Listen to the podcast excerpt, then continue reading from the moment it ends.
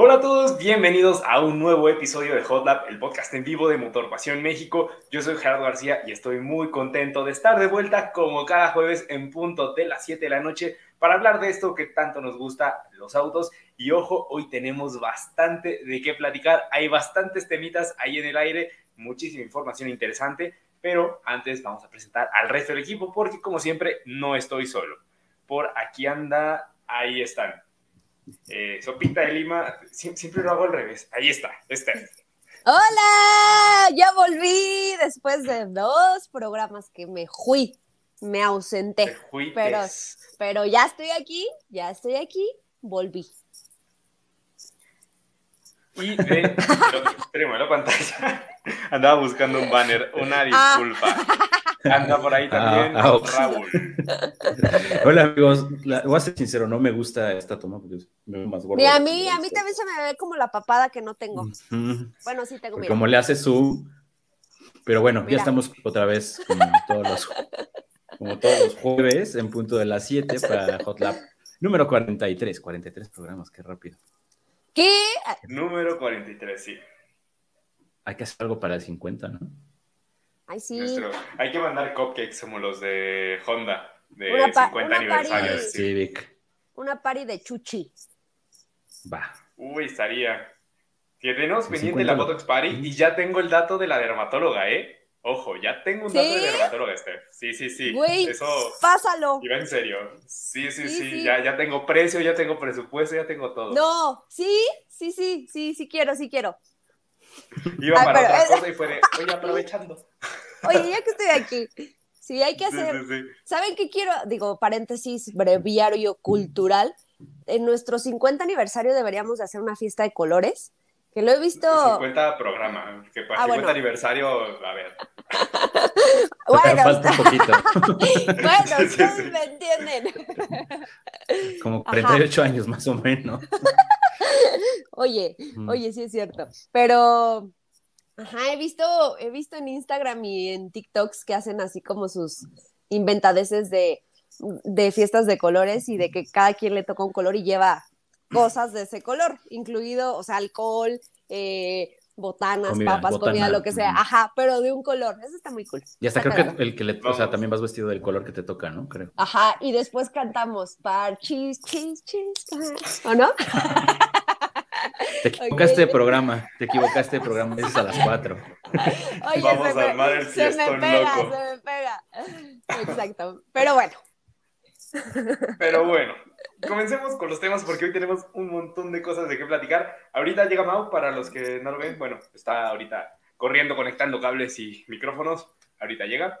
Pero vamos arrancando mientras con una noticia que la verdad nos tomó por sorpresa. El Mazda 2 2023 ya está en México, es el primer modelo 2023 de la marca y lo interesante es que bajó de precio. Ah. O sea, lo de nunca.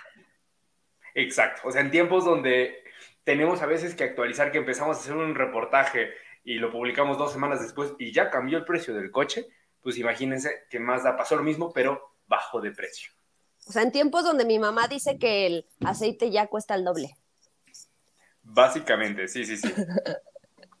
Y eh, bueno, pues esta gama 2023 del Mazda 2 no solo tiene el interesante que haya bajado de precio, sino también que el mismo, o sea, la misma gama también adopta una nueva versión, una edición llamada Carbon Edition.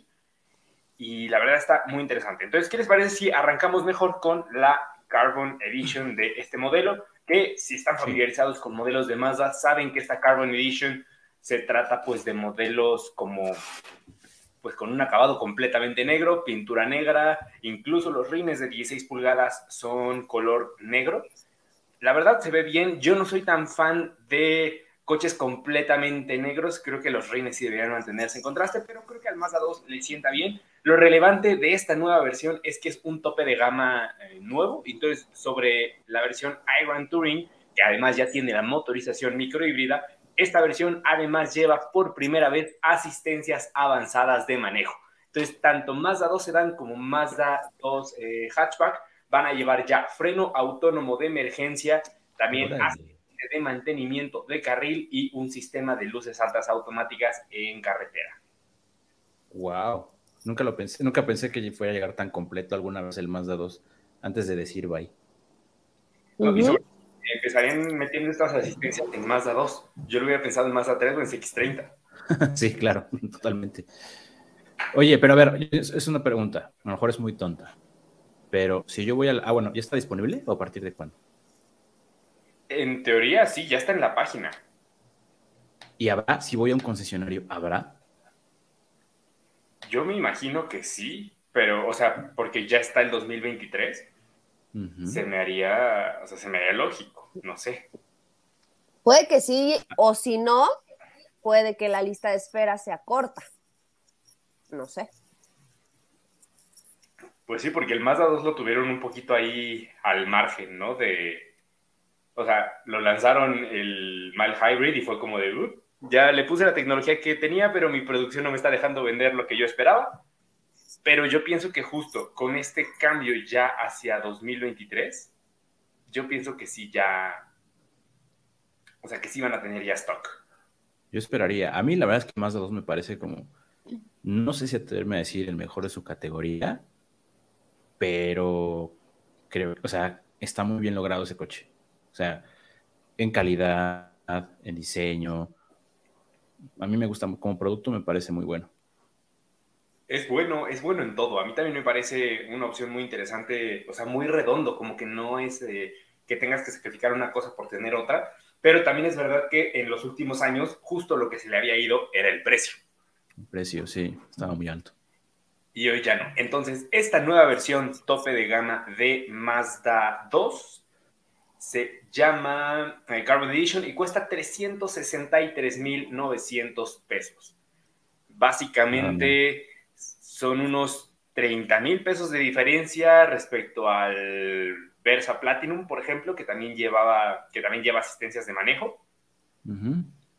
Entonces me parece, me parece un precio bastante interesante. O sea, por ejemplo, si lo comparamos, no sé, ya en la versión hatchback con un Seat Ibiza, pues un Ibiza, un Ibiza Excellence está en 359 manual. Entonces el automático debe estar como por ahí de 390. Entonces creo que, creo que este Mazda 2 dio en el blanco en todas las versiones. Esta versión tope de gama con asistencias a un precio pues realmente competitivo frente a la competencia y además sin eliminar pues otros elementos de equipamiento. Sigue teniendo su head-up display, también tiene eh, tapicería en piel, los asientos delanteros calefactables, que si me lo preguntan, a mí los asientos calefactables en México, pues me sobran. Pocas veces. Yo soy, más de, yo soy más de ventilados, pero bueno, los tiene. Eh, Android Auto y Apple CarPlay. O sea, en general es un vehículo bastante completo y ahora además con asistentes de manejo. Entonces me parece, me parece una opción interesante y justo estoy buscando los precios del modelo 2022 porque me da la sensación que justo eso costaba el tope de gama 2022 sin asistencias. Probablemente sí. Costaba 369, aquí está el precio. Costaba 369.900 pesos. Sin nada. Y ahora, sin las asistencias. exacto. O sea, bajó 6 mil pesos y le pusieron asistentes de manejo y aparte el coche se maneja bien. No sé, y se maneja bien, es cómodo, no gasta mucho. Sí, allí, allí no sé cómo qué esté pasando. Eh, o sea, en Mazda como, no sé si en el modelo anterior tenían tan poquita producción que dijeron necesito ganar más dinero por coche y por eso le voy a subir el precio y ahorita ya se les normalizó y lo regresaron a precio. No sé, no sé realmente qué esté pasando en Mazda, pero qué gusto que al menos haya un coche de tantos en el mercado que hay.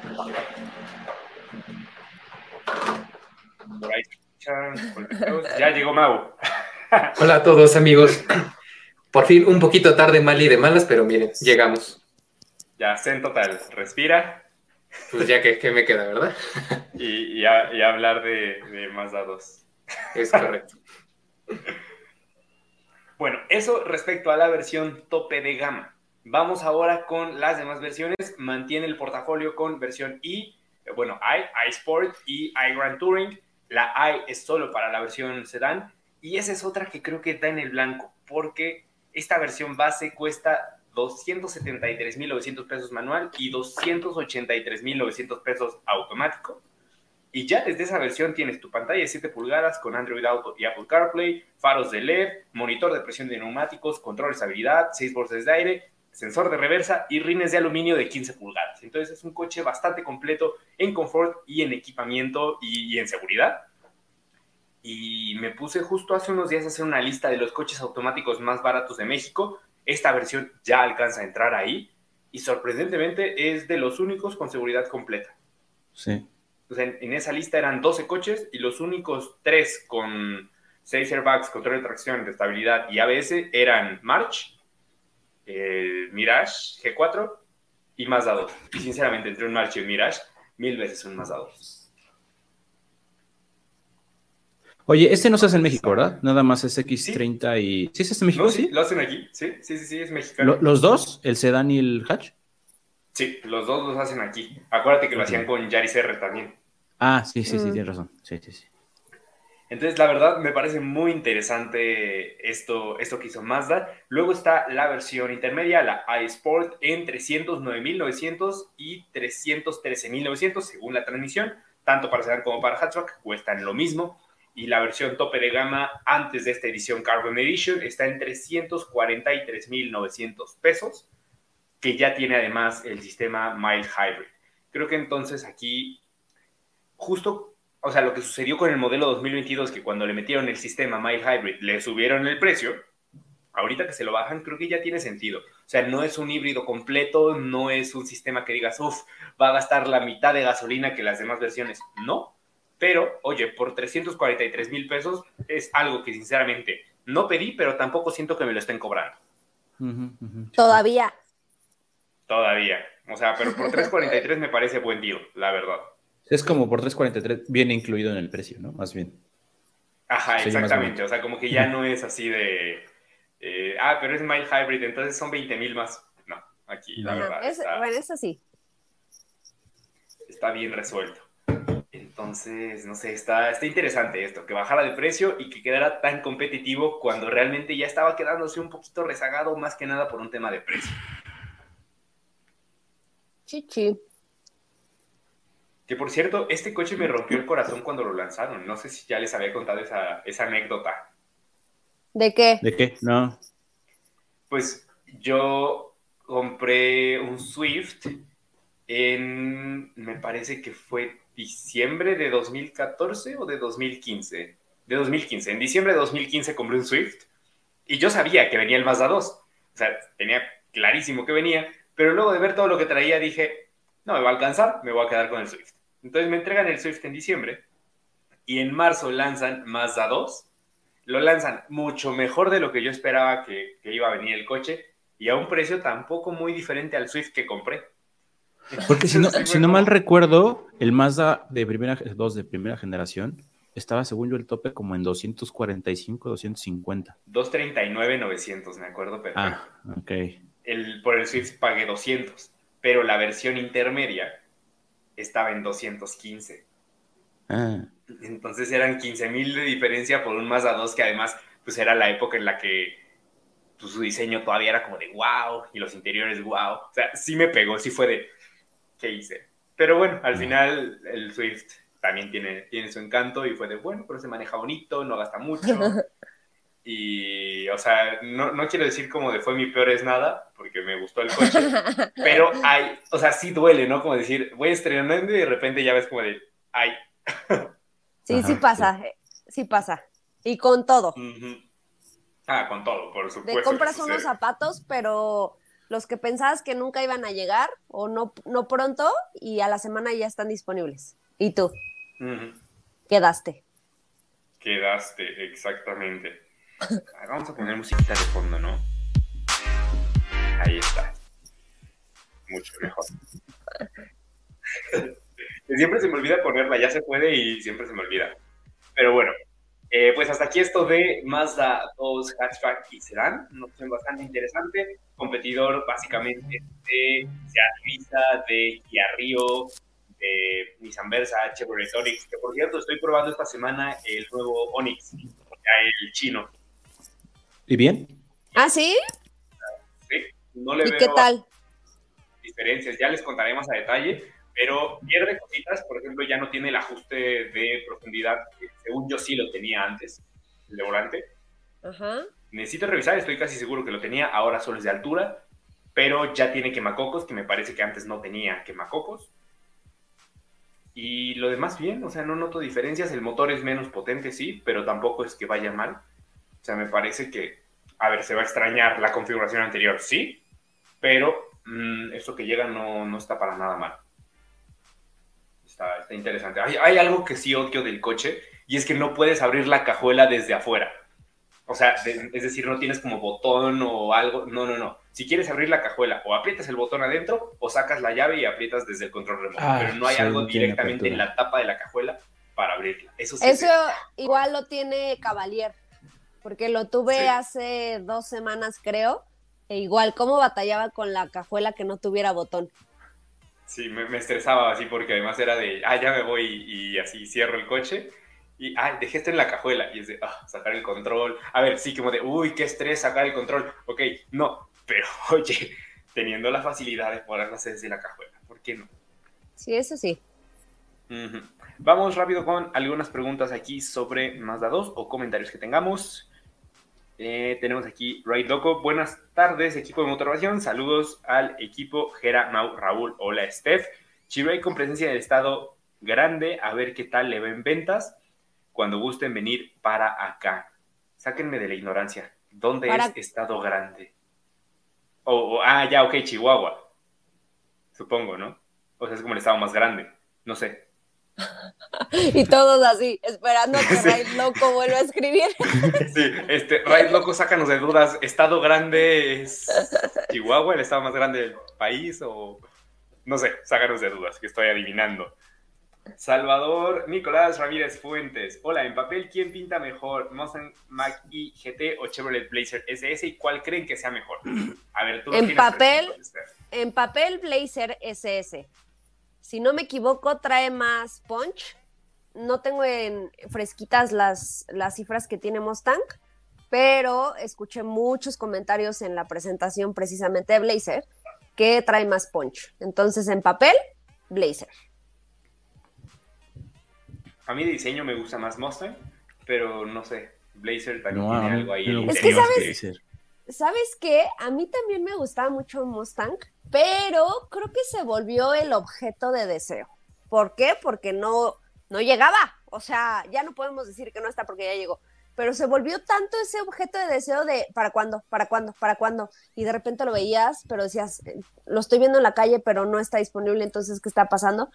que ya cuando lo vi, digamos, en persona, porque ya lo he visto varias ocasiones, de hecho, esta última me tocó verlo, ¡ja! Alguien llegó a la presentación de Blazer en, una, en un Mustang Mach-E, por cierto, y lo vaya, vi y dije, vaya. ajá, exacto, y yo, eh, eh, no está mal, pero no tiene ese, como que esa, ese impacto que te genera o que me generó Blazer en su momento. Es que justo es lo que dices, que creo que ha pasado tanto tiempo, o sea, está tan cantado, creo tanto hype, que, ay, el Mustang eléctrico, bla, bla, bla, que ya, ya lo digeriste, ya es como, ah, ya salió, ya va a estar en México, ah, qué padre. ¿no?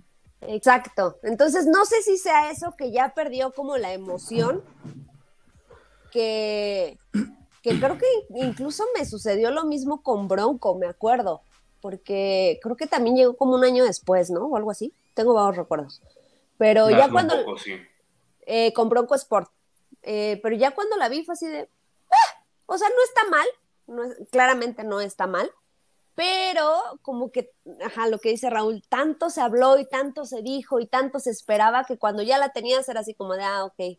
Y para esto esperaron dos años, así casi, casi, ¿no? Entonces, le digo, no estoy, no estoy diciendo que estén mal, no, no, no es un diseño muy bonito, pero si nos ponen lo que está diciendo acá este Salvador, pues comparándolos uno con otro, pues sí, a mí me gusta más Blazer.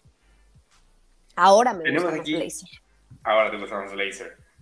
Eh, tenemos aquí algunos comentarios sobre eh, Mazda. Eh, el yen japonés se ha devaluado 15% con respecto al dólar.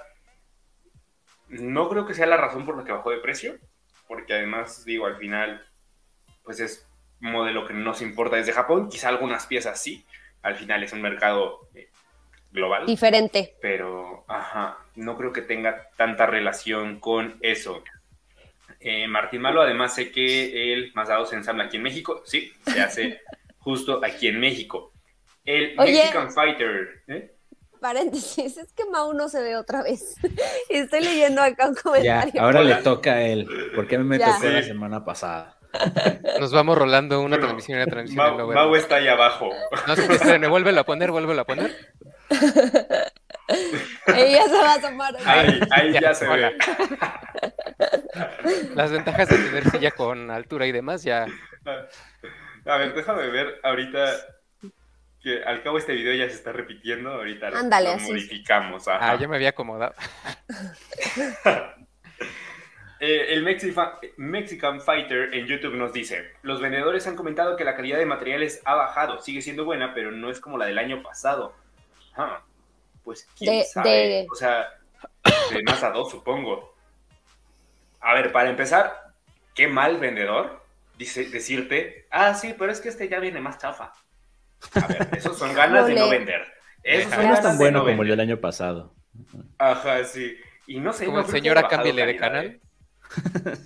Es que saben qué, yo, yo insisto, insisto que, que no sé, perdón, no sé dónde sea eh, Lolita, no sé dónde está el problema, pero ya me he escuchado tantas historias de terror de los vendedores que tampoco entiendo. O sea, porque he escuchado de que te dicen, ay, no, las bolsas de aire no importan, no, esos, esos son los, los papás, casi casi. Solo las, va a ocupar si choca, no, se preocupe, no choque. por ejemplo, ¿no? Lo que di, los que, o sea, lo que dice este comentario, ¿no? De, de, no, pues es que la calidad ya está más chafa. A ver, ¿de dónde viene el problema? ¿De la capacitación? o de que la marca no está poniendo atención ahí, porque ya ni siquiera es un tema directo de la marca, hay que recordar que los distribuidores son clientes de las marcas y las personas o nosotros somos clientes del distribuidor. O sea, el distribuidor es el que le compra los coches a las marcas. Pero está cañón que haya mucha desinformación en el tema de, que cuando tú llegas a un punto de venta y que te ganen esas cosas, dices, ¿me quieres ver la cara de estúpida? Pues no, ¿verdad? No está raro, no sé. Oye, por ejemplo, interrumpo tantito. Es que, perdón, perdón, Ger, es que justo acabo de ver un comentario que está más adelante de Roberto Riva de Neira, Dice, hasta el sonido ha bajado la calidad. Mal vendedor, ¿por qué? Porque te dice la verdad.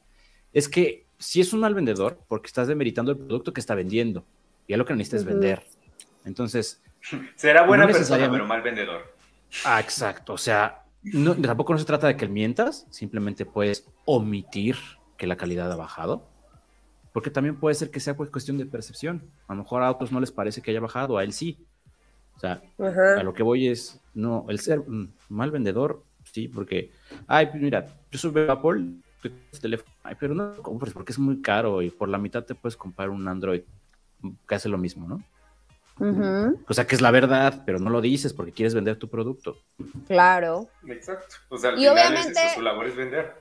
Exacto. Y aquí entra la responsabilidad de cada, de cada quien. O sea, de que no te creas todo lo que te dicen. A lo mejor no conociste el más dados pasado, pero tampoco te vas a dejar llevar porque una persona te está diciendo que está más chafa que el pasado, ¿no? o, puede ser al revés, que no conociste, o sea, efectivamente no conociste el pasado, ves el nuevo, te gusta y luego te dicen, ah, pero el pasado venía mejor y quizá ya no te convences de comprarlo cuando realmente no es algo malo.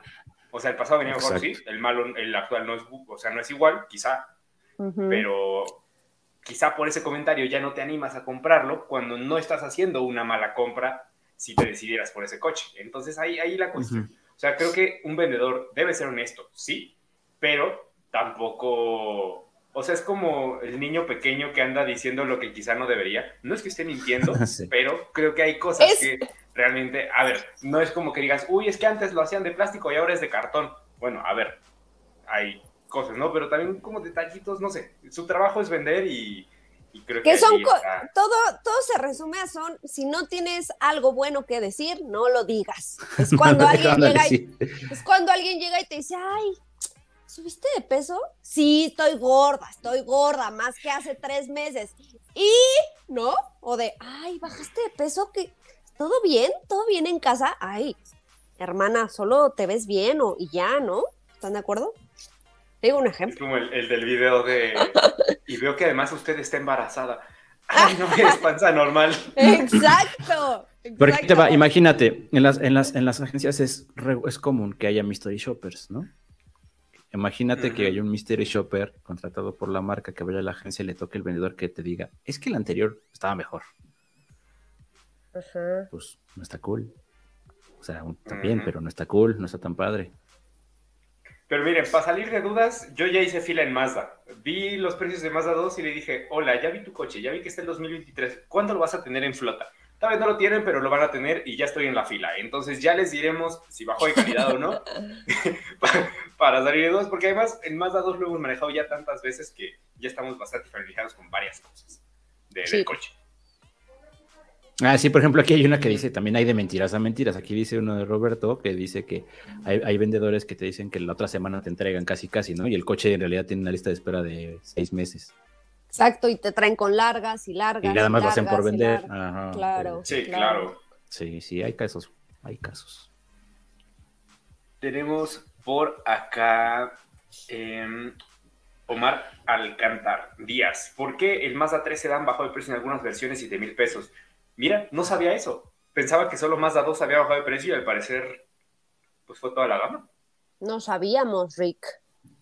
Ajá. Está, está curioso lo que está pasando ahorita en Mazda con precios. Hay que seguir eso de cerca.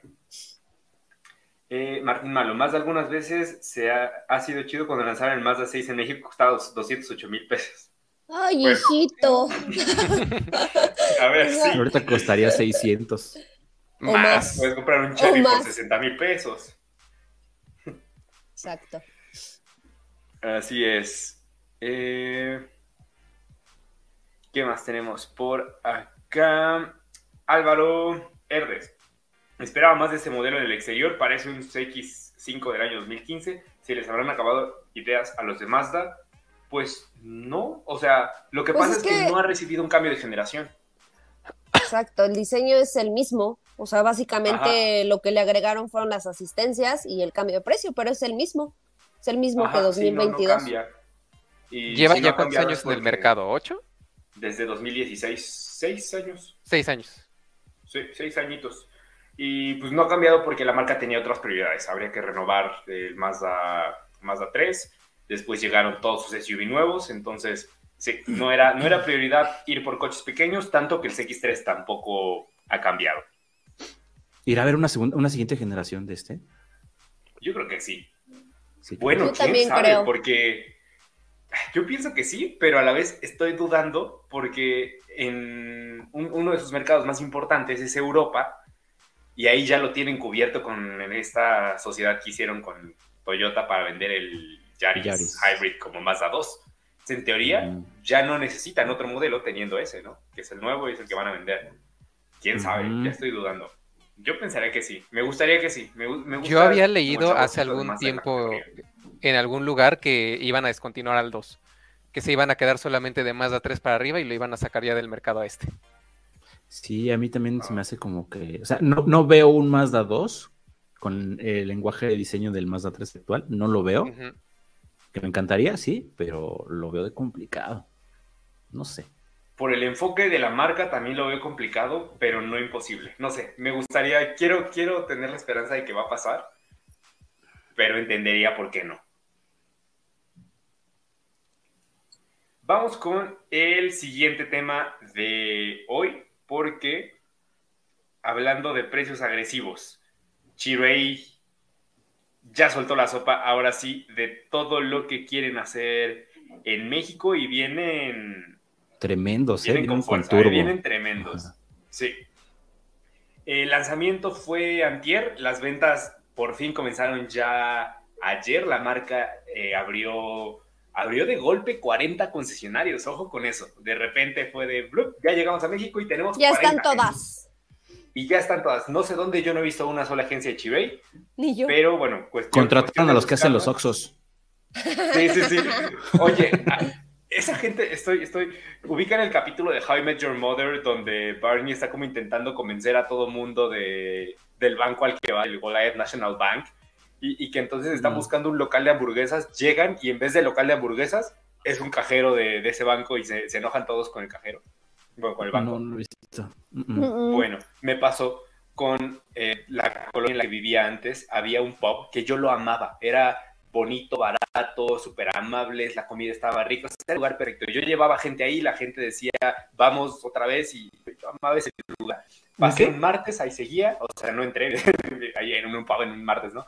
No, pasé por fuera, ahí estaba, Pero, el viernes, un pub, como un pub irlandés, un bar. Ah, un pop. Ah, ya, ya, ya, ya, ya, Ajá. Sí, sí. Ajá. O sea, me encantaba ese lugar. Paso un martes por fuera, como siempre, ahí está. El viernes ya era un ojo funcionando. ¿tú qué? ¿En qué momento? Yo no, no- no podía creer, o sea, pero el martes estaba ahí. Yo había ponido un pub aquí y ya no está. Es un Ox. Así son las No, agencias de Oxxo. Chirey. Así son las agencias de Chirey. Arrancan con 40 concesionarios distribuidos en Aguascalientes, Baja California, Chihuahua, Ciudad de México, Coahuila, Durango, Estado de México, Guanajuato, Jalisco, Nuevo León, Oaxaca, Puebla, Quintana Roo, San Luis Potosí, Tabasco, Tamaulipas, Veracruz y Yucatán. Oye, tranquilo, Cubren bastante. ¿no? Cubren bastante y espérate. O sea, arrancan con 40 y para el cierre de año, es decir, en los próximos seis meses, menos de seis meses, van a abrir otras 30 agencias.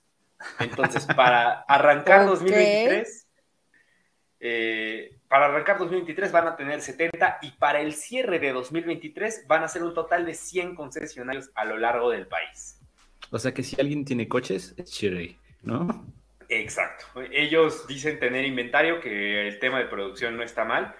Nos estaba comentando, no me acuerdo qué colega, eh, ayer en, en una comida que estábamos varias personas, que de hecho fue justo, ah, puso este Rubén de Autocosmos, estuvo con ustedes ahí en, en lo de Blazer. Blazer. Y justo comentaba que le, le dijo la gente de General Motors que pues, sus proveedores chinos eran como los que no le habían quedado mal en cuanto a unidades. Ellos decían, pedí tantas unidades y todas me las mandaron. Entonces, hoy, si hay un país que tiene coches, es China, y nos queda muy claro con casos como el de MG, como el de Chevrolet, y bueno, pues en este caso Chirey también va a tener unidades para, para entregar, tanto que aquí hay algo que en principio me hacía ruido, ya después lo explicaron, y es, van a tener 30, 40 agencias, para cerrar el año van a tener 70, se me hacían muchísimas agencias para solo dos modelos, o sea, ¿cuánto dinero va a ganar cada agencia si solo venden dos modelos? Y además son modelos de gama media a alta. O sea, sí me hizo ruido, dije, esto, esto no lo veo rentable. Y ya después también explicaron, van a tener bastantes lanzamientos a corto y mediano plazo. Por el momento arrancan con Tigo 7 Pro y Tigo 8 Pro Max, de los que ya hemos hablado, un SUV compacto y un SUV mediano. Pero en octubre van a lanzar el Omoda 5, este como crossover compacto eh, de la parrillota, no sé, es, es bastante bonito, bastante atractivo. Lo lanzan en octubre y además otro, otro SUV que yo pienso que va a ser algo de la categoría B, un, PSUV. Más chiquito, ¿no? O sea, el de, de entrada. De Según yo es el- el ese va a 4. ser el de volumen. Según yo es el No 4 me, Pro. no me sé los números, pero seguramente. Sí. Oye, ¿el Omoda es eléctrico? No, el Omoda no es eléctrico, gasolina? es combustión normal. Sí. Pero, Ah, ojo, o sea, estos 2022 van a cerrar el año con estos cuatro modelos. En 2023 van a tener tres lanzamientos. Uno va a ser un vehículo híbrido enchufable, que yo casi podría apostar que va a ser el Tigo 8 Pro Max. Van a lanzar otro SUV, no sabemos cuál, no dijeron cuál, y un eléctrico. Entonces ya el próximo año va a haber un coche eléctrico de Chiray en nuestro país. No me hagas mucho caso, Entonces- pero creo que el, el PHB es, va a ser el 7. ¿No te acuerdas? 7. mm, eh, ¿Tú ibas conmigo, Mau? Cuando fuimos a Off-Road. Estaba muteado. Estábamos los tres, y mal no recuerdo esa vez de la hoja que vimos, ¿no? No, ¿tú fuiste Ah, pero conmigo es a que ya no me acuerdo de los modelos. ¿Eh? ¿Tú ibas conmigo a Off-Road? No, yo no fui a ese evento. No, ¿verdad? Ah, es que tenían uno blanco que era enchufable, pero no me acuerdo, según yo era el 7 Pro, pero igual no, no me acuerdo, pero según yo era el 7. Es que no sé si del 7 hay plugin hybrid, pero del 8 estoy seguro que sí, porque lo acaban de lanzar en Brasil. Por eso lo tengo fresquito. Ah, entonces igual es ese. Igual es ese, quién sabe. Pero bueno, plugin hybrid van a tener y estoy casi seguro que además va a ser un SUV. Y para 2024 y 2025 van a tener otros lanzamientos. Van a llegar un sedán. Ojo, Chirei apostando por sedanes, no solo SUV, pero también otro SUV y un todoterreno. ¿Qué quiere decir entonces? Que para 2025 la marca va a tener los dos modelos que ya conocemos, el Omoda 5, otro SUV, probablemente subcompacto, otro SUV, otro SUV, o sea, tres SUV quedan en camino, un todoterreno que me hace pensar en algo como un RX8 o, o sea, sabes, no un SUV, sino un, un, auténtico vehículo todoterreno, un plug-in hybrid y un eléctrico. Entonces van a tener 10 modelos en la gama en los próximos tres años. Wow vienen, vienen fuertes. Y la garantía, ¿no? ¿De cuánto y la garantía es? otra cosa. De defensa a defensa son 5 años o 150 mil kilómetros, lo mismo para pintura y corrosión. Pero en temas de motor, o sea, tal cual garantía de motor, son 10 años o un millón de kilómetros. ¿Qué? ¿10 años? sobre el papel está bien. Hay que ver si hay letras pequeñas y no sé, no sé qué, o sea, se me hace una garantía demasiado grande que debe tener demasiadas letras pequeñas, sobre todo tratándose de motor. O sea, no incluye piezas de desgaste, pero pues ¿qué es una pieza de desgaste en un motor? ¿Sabes? El motor se usa. Sí, claro. es mero marketing, o sea, es, es mero marketing, porque el hecho de que oigas que tiene un millón de kilómetros o 10 años de garantía, sí, ya es así como te dice, ¿qué? A ver, que al final es con lo que te quedaste, bueno, no sé ustedes, pero a mí me pasó mucho eso cuando llegó, cuando llegó Kia, que decías, güey, siete años de garantía cuando ya había marcas que te lo daban. Por ejemplo, si no mal recuerdo, Mitsu era una de ellas. Obviamente no lo gritaban tanto, pero ya había. Entonces llegó Kia y dijo, con permiso, siete años de garantía y todo, sí, todo, ¿sabes? Entonces no sé si por ahí la sea. de siete años es igual el motor, porque de defensa a defensa son cinco. Son cinco, igual que Hyundai, sí. Entonces, no sé, allí habría que ver eso. Y para el 26 se supone que hay, sí es el 26, ¿no? El plan de, de, tener una planta aquí. Eso es lo que a mí me hizo muchísimo ruido. En 2026 van a abrir una planta de, decía planta de ensamblaje, no de producción. A mí me o como algo como Jack, exactamente. Que se van a traer las piezas y aquí los van a armar. Pero aquí la noticia, a ver, en parte sí es eso de Chirey queriendo abrir una planta de ensamblaje en México, pero la manera en la que lo dijeron me hizo mucho volar un poco eh, eh, en la mente.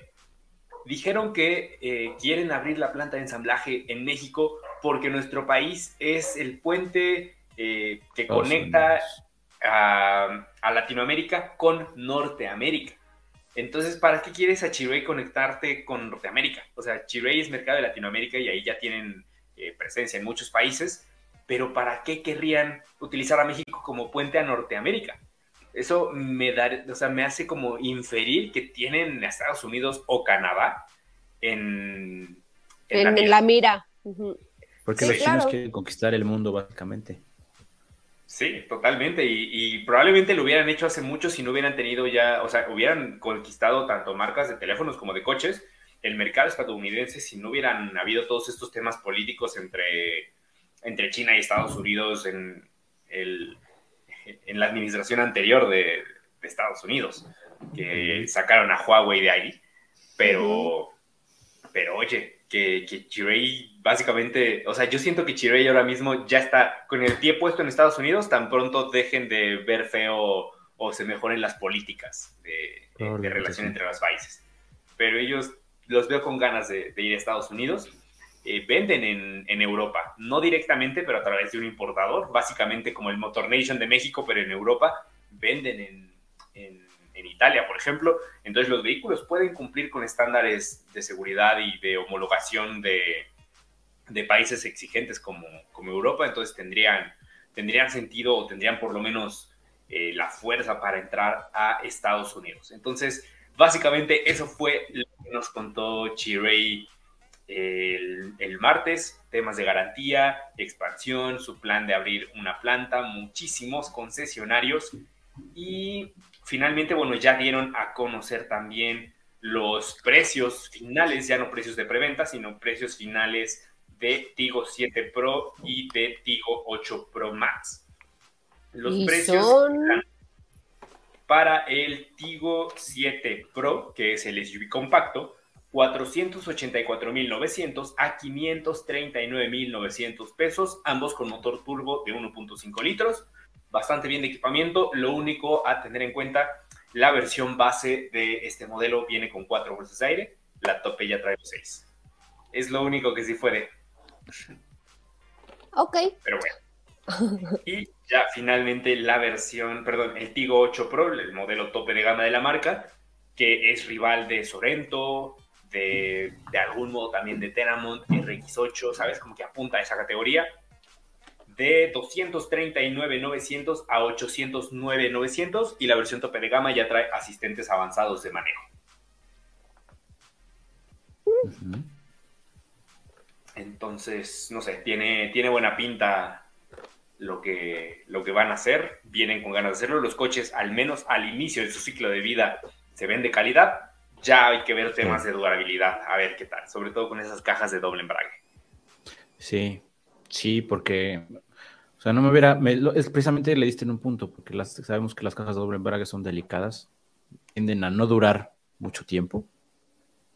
Entonces es interesante. Una garantía de 10 años, pero la transmisión no es motor. No, exacto, sí, muy inteligente de su parte. Ajá. Entonces, pues, pues a ver qué tal. Ok. Vamos con el siguiente tema. Un coche muy bonito. Me gustaba más cómo se veía el anterior, pero lo que nos cuenta Honda de esta nueva generación, qué buena pinta tiene. El Honda lo que nos cuenta y no nos cuenta. 2023. Bueno, sí, a ver, fue de. Aquí está el Lo que dice y no. Pero ¿sabes por qué pasó esto? Porque se filtró la semana pasada la imagen. Y ya no tuvieron de otra han de haber dicho, ¿sabes qué? Lánzalo ahorita, aunque todavía no tenemos fichas, eh, o sea, eh, datos oficiales o finales. Preséntalo ahorita, porque si no, pues ya, valió la sorpresa. Es lo que, que fue lo que pasó también con CRB, ¿no? Pero ¿sabes qué? También pienso, ok, si ya lo tienen y ya lo soltaron, ¿por qué no soltaron todo? Es que a mí se me hace que todavía están haciendo ajustes. O sea, así como que no termina de cuadrarme eso. Incluso o sea me atrevo a pensar, perdón, Fanny, que a lo mejor están, yo creo que están haciendo ajustes para buscar otra vez el récord. Ah, bueno, sí, eso sí también puede ser. Y presentarlo con el récord ya impuesto. O sea, pensando, ¿no? Tendría puede sentido. Ser, puede ser, puede ser que sea un alucín mío, pero sería muy, sería ser interesante que fuera ese el motivo. Eso sí, puede ser. sentido. Porque sí, el, del récord del que hablamos es que este auto fue el tracción delantera más rápido de Nürburgring. Nürburgring. Eh, fue como... Nürburgring. Del Nürburgring. El infierno verde. Sí, lo tuvo un rato y hasta que Mau nos contó ayer que ni siquiera después se lo arrebató el Megane RC, ¿no, Mau? Ajá, después, llegó el Trophy RS y después el Lincoln Co 03 Concept, algo así se llama ese coche también de China, y es el que lo tiene ahorita. Y también yo estoy de acuerdo con eso, que a lo mejor no han presentado o no dieron las cifras completas, porque seguritito están en la fase de ajustes finales para tener ya las cifras correctas de, Europa y de América. Bueno, si es que viene a América, porque como saben, en algunos otros lugares por legislaciones, tanto de, de ruido y demás, algunos ajustes que a veces hacen al escape o al intake o algunas otras cosas, terminan modificando un poquito el poder final que va a tener el coche. Entonces, para mí que eso es nada más están terminando de hacer los últimos ajustes y pruebas de homologación ya para, pues ahora sí, darnos toda la información para cada mercado. Sí, pero viene a América y viene y va también para Europa. De hecho, se, ensambla en Estados Unidos, igual que la generación pasada, ¿no? No, el pasado creo que se hacía en Reino Unido. Reino Unido, perdón, Reino Unido, discúlpame, sí, perdón. el nuevo sí ya es de Estados Unidos. Sí. Todos los que fabrican. Bueno, quién sabe si lo hagan en Japón, ¿eh?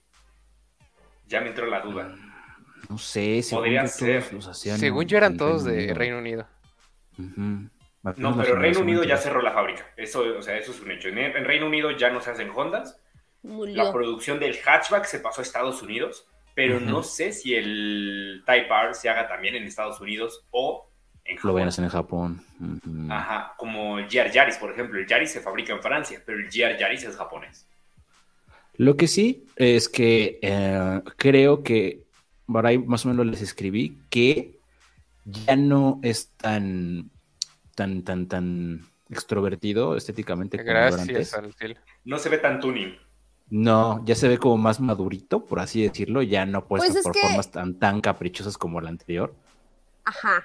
A mí me gustaba ah. más antes, la verdad. A mí también, siento que tenía mucho, justo esa onda, ser tan, tan llamativo, tan excéntrico, tan parecido que salía de un anime o de un manga, que era parte de su encanto.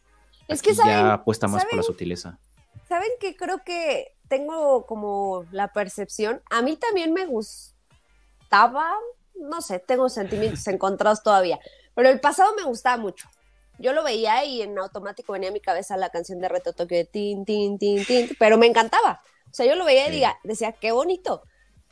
Pero creo que esa generación pasada sí era muy diferente a las otras versiones de Civic. O sea, tú lo veías y, y, y e incluso decías, güey, ese es otro. ¿no? O sea, no sé si me estoy dando a entender. El punto es que este nuevo Type R se ve que literal solo le pusieron el alerón, le pusieron otros rines, le pusieron eh, que su asiento este tipo cubo, pero sigues viendo a la generación de Civic, a la actual. Sí, Entonces, sí, sí, ya te entendí. Ajá. no está tan diferenciado. Exacto. Y eso que es más anchito, es por lo menos de las caderas es más anchito que un Civic Hatch normal. Ajá. O sea, sí tiene varias cositas que podrían hacerlo diferente, pero justo sí te entiendo. O sea, la, la, generación pasada sí te da, se veía totalmente diferente. Sí, que si este me lo presentas como la versión eh, súper deportiva y le pones un nombre así cool, te lo creo. O sea, si me dices, güey, ese no es el Type R. DSI, ¿no? Ándale, es, la versión SI de, te lo creo. O sea, dices, ah, qué chingón está, perdón, qué cool está, pero eh, exacto, sigues viendo ahí como, pues, o sea, el trasero literalmente es el mismo de, del, pues de la actual generación de Honda. Digo, era evidente que no iban a haber cambios así extremos porque ya se percibía el auto incluso con camuflaje. O sea, se le veía el mismo frente, se le veía la, el alerón en la parte trasera, o sea, ya, ya esperábamos ese diseño, pero no sé, Rick. O sea, sí me gusta, pero creo que tengo que verlo en persona. Hay que verlo en persona, hay coches a los que les pasa eso, pero sí. te entiendo perfectamente. Es que, ¿sabes que El anterior tenía tanta personalidad, era como sí. Tan, tantas cosas. Tan él, tan él. Muy disruptivo. Exacto. Era Para mí el anterior sí era demasiado, creo. O sea, sí... Pero eso lo hacía especial. Sí, y, justo... Y justo hasta donde tengo entendido y por lo que recuerdo, era tan exagerado, pero parte de esa exageración estaba justificada, porque... Ah, bueno, sí, aerodinámicamente sí. Era funcional cada uno de sus componentes. Sí tenía algunas tomas falsas, pero estaba hecho así por algo. Digo, a lo mejor aquí encontraron la forma de no hacerlo tan extrovertido y que sea igual de eficiente. Lo que sí es que el coche se manejaba muy rico. y seguramente este también yo creo que se va a mantener eso o incluso hasta se va a mejorar, no lo sé. Con la nueva plataforma que trae, la verdad que es más larga, ancha y eso definitivamente este va a ser otra bestia. Bueno, es y que la plataforma no cambia, es la misma, solo apretada. Bueno, actualizada, ¿no? Ajá. Y, y, creo que ahí está lo interesante, o sea, porque olvidándonos por un momento del Type R, sino de Civic normal con Civic normal anterior, hubo un cambio en cuanto a manejo grande y si esa es la misma brecha que va a haber entre un Type R y otro, este probablemente sea uno de los hot hatches de referencia en cuanto a dinámica. Sí. Y por lo menos, o sea, Honda no ha entrado en muchos detalles, es justo lo que no nos contaron. Sí dijeron como de, ay, ahora es más rígido, tiene componentes más ligeros, y la dirección es más directa, ajustamos la suspensión, pero tampoco nos dijeron, o sea, ¿sabes? Como te contaron lo que ya esperabas el motor es el mismo, motor turbo de 2 litros, pero no dijeron potencia. Eh, a ver, si el anterior eran 306 caballos, me parece. 316. 316. este debe andar en 320, 330. O sea, lo que sí dijeron es más potente. Y va a seguir siendo fiel a su tradición de tracción delantera, ¿no? Tracción delantera y caja manual de seis cambios. Exactamente. Entonces, es manual es de las, yo creo que es de las mejores que he probar. Es súper y, sí, pero aparte el recorrido entre cada marcha es muy rico. El, el pomo de la palanca, a pesar, era muy bonito. Aquí ya optaron por una forma mejor más ergonómica que la esfera que tenía el, en la generación pasada. La bolita del otro ah, Ajá, pero esa era una delicia. La, aquí ayuda un poco que tenía el rep match, eh, el empate de las revoluciones, y obviamente ayudaba a que fuera un poquito más cómodo no era, rígido, no tanto como otros. Algo que no me gustaba es que el perfil era holgado, perfil 30, era las llantas de mira, aquí, no me toques. Aquí eh, ahora son más pequeñas, ¿no? Creo. Una pulgada más. Pateas la llanta y se poncha. eran de 20, ahora son de 19. El perfil sigue siendo 30, pero ahora es más ancho. Mm. ¿Alguna diferencia debe de haber? Seguramente, sí. sí. Marcado, sí. Pero bueno, es lo que se sabe por el momento de Civic Type R. Se ah. presenta en Estados... ¿Qué? Alguien, alguien, leí una... profe, eh, pido la palabra. es que vi una pregunta que evidentemente todos nos vamos a hacer o nos estamos haciendo y es el precio. Aquí está diciendo, espera, déjame lo encuentro. Hola. Por lo menos un millón. Dice, me gustaba más la generación pasada, pero no me lo compré no me lo compré porque llamaba mucho la atención, sí, sí es cierto. Este definitivamente sí me lo compraré, espero que no suba mucho el precio. define mucho, define mucho, porque... ¿El pasado en cuánto se fue? ¿En 700 qué? Como 750, ¿no? no, sí, algo así.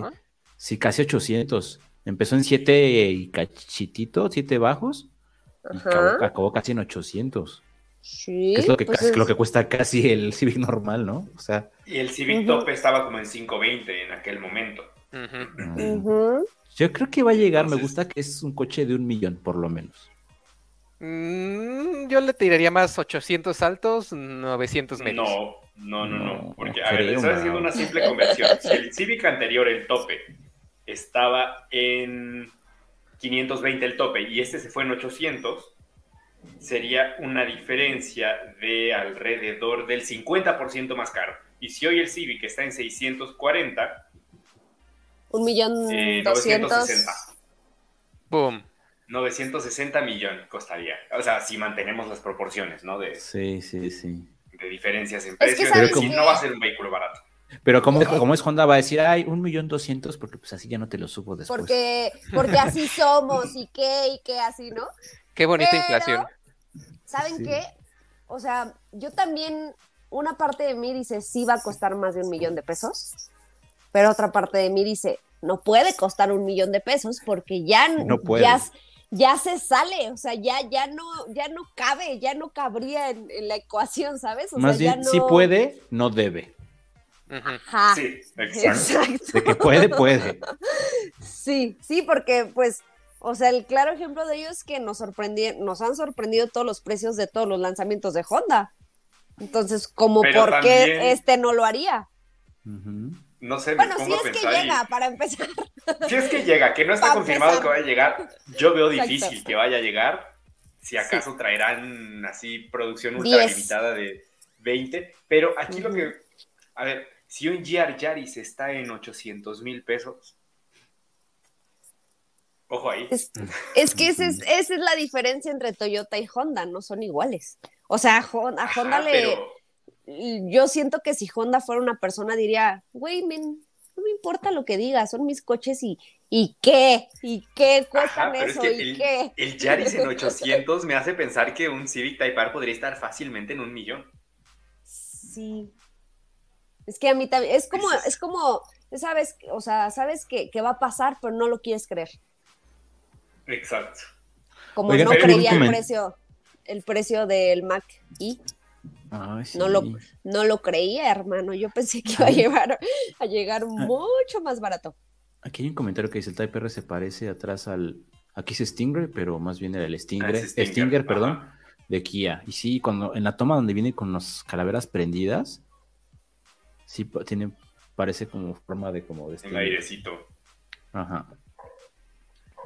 Entonces, pues, el precio, ya saben, ya, ya lo escucharon cuánto creemos. Lanzamiento en Estados Unidos se presenta en otoño, en Europa a principios de 2023, así que si llegara a México sería pues en el transcurso quizá de primavera de 2023 y pues a esperar noticias. ¿Qué tal, ¿Qué tal que si hacemos lo de la apuesta que teníamos con el Maki, pero ahora con este? Lo del ahorro, el, fondo de ahorro. El fondo de ahorro, pero si nunca llega. Seremos ricos. Seremos ricos. Ahorramos 10 pesos diarios hasta morir. Y con eso ya es como la herencia, se queda para Paco. Exacto. Sí, pues sí, eso tenemos con respecto al eh, Civic Type R. Mm, estoy viendo aquí comentarios justo. Hay uno de Miguel abajo también, por ahí. ahorita hay uno de Forward Motion que dice, la generación anterior la comparaban con Cupra R en precios, quizás sea buena referencia. Podría mm. ser, pero es que el Cupra R no está en México y de hecho no hay Cupra R ahorita en, en la gama León en la vida. No, fue antes de que se pasara a Cupra León. Fue como la edición de despedida del, sí, del Cupra R. Y eh, Alejandro Miguel, pero la gran pregunta de este Type R, ¿tendrá algún upgrade o nos darán el mismo Type R del año pasado, pero con otro diseño tal como, tal como el actual Civic? No, si es nueva generación, los interiores son completamente nuevos, la plataforma no cambia, pero sí se ajusta, o sea, es decir, no cambia en términos de que usaron la misma, pero cambia porque no es idéntica y se siente la O sea, básicamente usaron el mismo ingrediente, pero la receta es otra y el sabor cambia. Em, vamos ahora con otros temitas que tenemos para hoy rápido porque... Ay, es que fue una semana bien movida, oigan así como que no quiere la cosa, se dejaron venir todas las noticias así de golpe. y ahí tenemos. Suzuki Grand Vitara está de vuelta. A ver, entre comillas, de vuelta, porque por el momento solo es para India. ¿Y qué sabemos de este modelo? Bueno, en primer lugar, no es la Grand Vitara que, que recordábamos. Ese modelo que competía con RAV4, con Escape, en SUV compacto. No, en este caso, pues se trata de un modelo derivado de S-Cross, comparte plataforma, de hecho utiliza la misma plataforma que Vitara también. Mide 4.3 metros de largo, básicamente es rival de Celtos, de T-Cross, de Creta, de Tracker, ya va una categoría abajo y lo presenta por el momento solo en India. Entonces, básicamente lo que está haciendo Suzuki en este momento es lo que hay marcas en México que lo llevan haciendo como Dodge vendiéndonos neón, cuando pues es, un Fiat, en este caso Chevrolet, o sea, más bien esta parte como de recuperar un nombre histórico, un nombre con peso, para un modelo que tampoco tiene mucho que ver. Se ve bien, ¿no? Mm, el diseño me, agradó. A mí también. ¿Será este el reemplazo de la Vitara que conocemos? No, creo, pero no. No, porque es más grande, ¿no? No. Es más grande, son como 20 centímetros más sí, se ve. Pero no, esta medía 4.30 y tantos metros de largo y la otra también es más o menos de esa altura porque los dos son pies. No, Vitara mide como, de... 4, como 4.1. ¿En serio? A ver, Sí, Vitara mide 4.17. Se me hacía que era un poco más amplia Vitara. Es, efecto de diseño. Yo sí la veo como reemplazo, ¿eh? ¿Como Yo qué? lo vería también, o sea, como, reemplazo. O sea, como nueva ah. generación en México. Es que eh, aquí son la inversa del HRB, ¿no? O sea, HRB se subió a un segmento de compacto y aquí Gran Vitara se baja de compacto a subcompacto. En pocas palabras. Exacto. Yo no sé, o sea, me gustaría decir que no es reemplazo de Vitara, pero me haría sentido porque Vitara la fabrican en Hungría y ahorita la producción está muerta. Ahorita no hay Vitaras porque la producción, los pocos chips que tiene Suzuki en Europa los está usando para hacer S-Cross y en India están un poquito más holgados. Me haría sentido que trajeran Gran Vitara en vez de Vitara, para cubrir ese hueco, que además S-Cross se subió tanto de precio que les queda una brecha bastante grande ahí en el segmento de los 10 SUV por cubrir, lo podrían cubrir con este modelo, sí. Pero quién sabe. En, en India, algunos medios justo están diciendo que el plan de Suzuki es exportarlo a mercados al otro lado del océano, o sea, Latinoamérica. Pero quién sabe. O a lo mejor, si llega, podría ser que llegue como un nuevo modelo, tal cual. Pues sí, que, no, de que ah, no maten Vitara, sino. Ajá, que no reemplace a nadie. Que pase como con el Valeno. Exacto. Que por cierto, ¿alguien ha escuchado, ha visto balenos en la calle? Yo apenas vi uno hace unos días. ¿Sí? ¿No sí, yo vi uno. ¿No era el de prensa? No era el de prensa. Ya me que dije, ¿estoy soñando acaso? Pero no, sé si vi uno rodando. Yo sí he visto, no muchos, pero sí uno que otro. Yo no. Creo que no. no Yo ni el de prensa lo he vuelto a ver. No, bueno. Entonces, ¿qué tenemos con esta nueva generación de Gran Vitara? Bueno, eso, es la plataforma de S-Cross. Es un proyecto en el que colaboró Suzuki Maruti con Toyota. De hecho, este modelo tiene una versión melliza de Toyota que se llama eh, Hydrer, algo así, Hydrider. Es como, me, hace ruido leerlo, es como H-Y-R-Y. Pero bueno, es un modelo compartido entre ambas marcas y de hecho lo va a, lo va a fabricar eh, una, planta de Toyota en, India, no va a ser producción directamente de Suzuki, por eso también pensaría que puede ser complicado que se exporte a, México, pero tampoco, tampoco es imposible. Hay dos opciones de motor, todos electrificados, un mild hybrid de 1.5 litros de 103 caballos de fuerza y una versión full hybrid con tecnología de Toyota de 115 caballos de fuerza, promete 27.9 kilómetros por litro.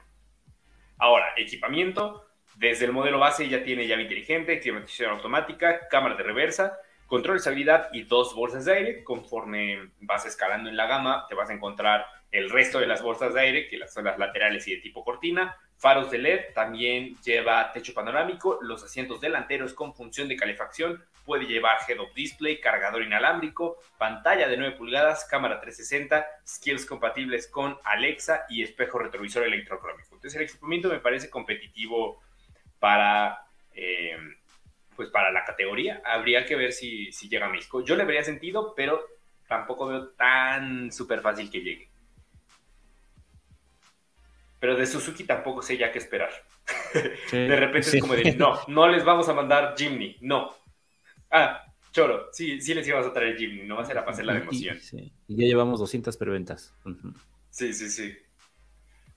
se, va a llevar el récord del coche más vendido en las preventas de, la historia. Que es algo muy inteligente. O sea, sí, claro. realmente no es llegar a la agencia y decir, uy, no tengo, uy, no tengo, como le está pasando a todos los coches sino de ya sé cuántos voy a traer, los dejo vendidos, ya está. Sí, claro. Aviso que los tengo. La gente que lo está pensando, ahí ya es el momento ahora. Me parece una movida muy inteligente. Sí, de hecho. Y vamos con algunas preguntas eh, por un acá. Muy buenas, ¿eh? A ver, déjame, voy hasta arriba porque hay algunas que se nos han pasado. Está muy participativo nuestro público el día de hoy nuestra comunidad. preguntas y respuestas, déjame quitar. Motopasioneros. Motorpasioneros. Motorpasión libre, por favor. Motorpasionistas. Eh, tenemos por acá. Hola chavos, ¿cuándo llega a México el Virtus armado en India? Gracias por lo de chavos. Eh, pues yo diría que octubre, noviembre, ¿no? Pues antes de finalizar el año, seguro. Sí, o sea, antes de acabar el año, eso seguro. Ya venían en el barco, ¿no? De hecho, el primer... ¿Ah, ya salió el primer barco? Eso no sabía. Si mal no recuerdo, creo que ya venían para acá. Ah, pues entonces quizá antes. Igual hasta ya llegaron, quién sabe. Puede ah. ser. Mientras no haga un Felicity Ace, todo está chido. Eduardo Llamada dice, entre Chiray, Jack y MG, ¿cuál parece tener los productos mejor logrados? Chiray. Chery, sí. Con diferencia. Sí. Yo no los he visto, pero he escuchado eso. sí. Ah, con que fuiste por la botana. No. no. No. Fui al baño No, y se me, ¿por? atraves- se me atravesaron unas galletas y dije, oh, unas galletas. Sebastián Pineda, igual como comentario extra, manejé la nueva Avanza y la neta que hay una muy buena evolución, se siente mejor en todos los sentidos. Aquí en Chiapas está súper pasiva en ventas, literalmente ves en todos lados. Acá también. Avanza dio un cambiazo. Sí, acá también ya, ya vi una Avanza taxi. Sí, sí. O sea, literalmente ya, sí, sí, sí, con branda- brandeada de taxi. Levantas No un había cojín de la su- sala y te salen tres avanzas así corriendo por todos lados, imagínate. Está cañón el cómo se está vendiendo, vendiendo de bien. sí Yo no había los- visto su comunicación hasta, o sea, como la, la campaña de publicidad, hasta ahora que me encontré un camión de estos que tienen como publi así en los costados, de Ajá. Avanza, y decía, sabíamos que no le ibas a reconocer. Y yo, sí. Tienen razón. Y eso es bueno. Sí, sí, sí. Nueva Cienita 2023. ¿Cómo me acuerdo del comentario que nos dejaron en Facebook de, de la Avanza? La siena para los que vivimos en Infonavit que decía un compi de... Ah, sí, es cierto.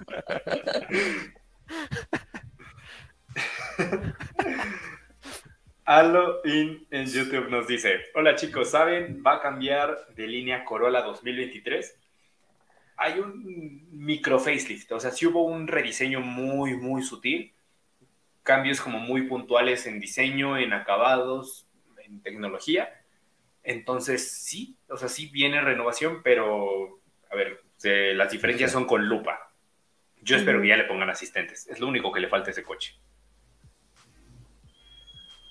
Em, ¿Qué más tenemos por acá?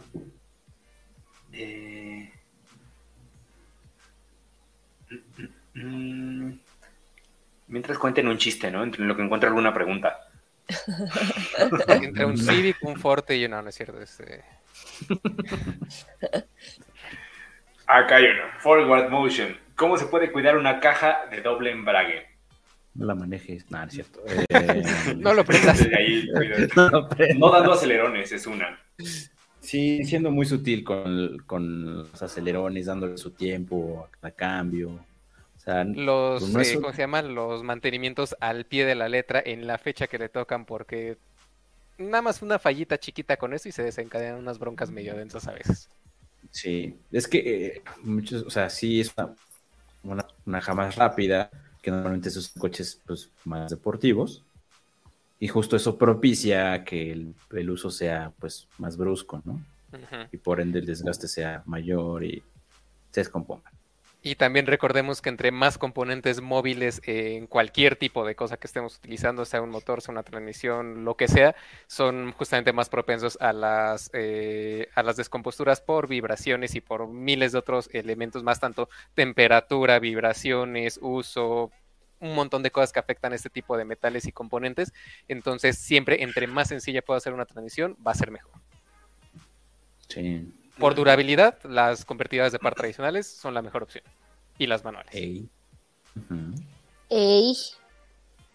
Tenemos ahí otra pregunta. Roberto Rivadeneira Rivera, ¿400Z o Supra?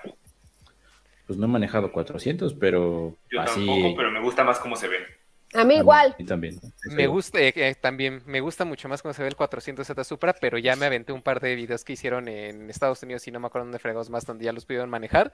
Y todo el mundo dice que el 400Z es un gran deportivo, pero el Supra es más, este, más visceral, más aventado, ¿sabes? Más descontrolado, por decirlo así, en cuanto a la adrenalina que te da. El 400Z puede, pero se queda tantitito cortito. Pero aún así no desacredito que sea un muy buen deportivo. Bueno, pues eso. Ya veremos. Em, Dijo el ciego. tenemos por acá. Hablando de Honda, ¿recomiendan el Accord? ¿Ya no tiene problemas el motor turbo de la marca? ¿O cuál recomiendan de ese segmento? Me parece ¿Tenía que el, motor- problemas? el problema que tenía... Sí, tenían un tema caja, ahí de aceite. No, del motor 1.5 turbo de Honda. Mm. llegó a tener problemas. Según yo ya lo resolvieron. Y que en ese segmento ya no hay muchos. Creo que Accord me parece A mí me el gusta. mejor ahí. Sí, A o mí sea, el si no del de puedes- 2 litros, Sí, El de me 2 encanta. litros es una joya, pero el de 1.5 también camina muy bien. A pesar de ser CBT, se maneja bastante bien. El, el chasis está como en ese punto dulce entre soy un sedán cómodo, pero soy un sedán que se apoya bien, que, que Bueno, disfrutas también- en carretera.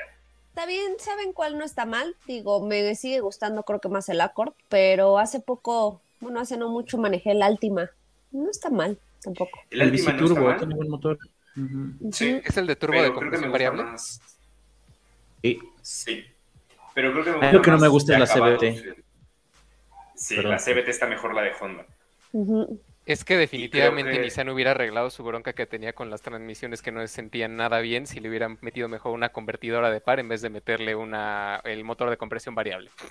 Y se Pero hubiera ya- una lanotota. Pero ya lo han hecho mejor, creo. O sea, a Ha mejorado, antes. pero sigue sin estar exacto. Y literal Y eso sí, lo empezaron me a cambiar ya ahorita con Pathfinder y las demás que vienen que ya traen tra- convertidoras de par en vez de CVTs. Entonces sí es así como de... Sí. Oigan, pero el, el, el Accord 2 litros no tiene. ¿No es CBT o sí? No, ese es No, es comercial. la de de marca, 10, el ¿no? que CBT es el 1.5. Ajá. Es la de 10 de, que- de velocidades. ¿no? Que tiene Ajá. Acura TRDX. Esa merengue. Ajá, es ese mismo. Sí, de hecho el problema de motor era el- era el 1.5, no el de 2 litros. Ok, ok, ok, ok. Sí, entonces de esa categoría me quedo con Accord, pero si puedes pagar un Camry Hybrid y esta, o sea, a ver, también prioridades. Se maneja mucho mejor y es más divertido el Accord, pero Camry es muy, muy cómodo y el Mucho, es híbrido una te va a hacer gastar nada de gasolina. Para que nos demos una idea, el motor 2 litros del Accord es el mismo del Type R. Eso. Bye. Y Camry híbrido es un, es un reposet con ruedas y que no gasta gasolina. O sea, toda, toda una semana de prueba no te gastas, no le bajas nada. Nada. Hasta dudas si sirve la aguja. Sí, ya se ¿Se rompió. Justo eso me pasó esta semana que estoy manejando un Corolla híbrido Ajá. y dices, esto no baja. Y de repente picos de 27 kilómetros por litro, 28, Sí, sí. y dices, órale, qué maravilla. Dices, ¿qué estoy haciendo mal? ¿Qué está pasando? Johnny Bravo nos dice, ¿llegará al mismo precio que su hermano TLX Type S? Hablando del Civic Type R. Pues mira, no me extrañaría, quizá no hasta allá, pero... No, menos, no. Menos. ¿En cuánto está? ¿Ya habían confirmado el Integra para México? Sí, ¿no? ¿O habían dicho que Ya sí? está ya en la está en la página. página. Aparece en la página. Bueno, hay teoría son- pero está para reserva. Ajá. En teoría son el mismo coche con una puesta a punto un poquito más de confort y de lujo, el Integra. ¿Cuánto va a ser ahí la, la diferencia? Porque hasta donde yo sé también se quiere traer el Integra Type S, ¿no? Sí. Esperaré que sí. Que en este caso el Integra. Type S sería como el Civic SI. Ajá. Si mal no recuerdo, en el teoría, Integra ¿no? Type S iba a ser como el Civic SI y el Type R pues sí ya iba a ser el, el papá de los pollitos. Mm. Pues a ver. Esperemos que sí lancen Tiene Sí. el mismo interior. en algún momento su Type S de, de íntegra. ¿Quién dijo eso? Tenemos por acá. No fue el burrito. ¿Sí? ¿Sí? ¿Qué dijeron? ¿Podrían compartir tu chiste con el resto de la clase? No, que, que, que, que murmuré que el Integra y el Civic tienen exactamente el mismo interior. Ah, sí. Pero, pero yo literalmente no vi que, que Mau hablara. Reconocí su voz porque la escuché, pero no Vecna. lo vi hablar. Ajá. Es que se, se, loco. conge- se, con- se congeló, según yo, tantito su imagen, por eso no se, no se vio. Y yo. Ah. Por eso dije, ¿quién Ah, dijo eso? No fue el burrito. No, bueno. Diego Eduardo García Cervantes nos dice, ¿cuándo llega la Golf ¡Nunca! GT? No es cierto. Sí. No, a ver, es Golf el GT. Golf.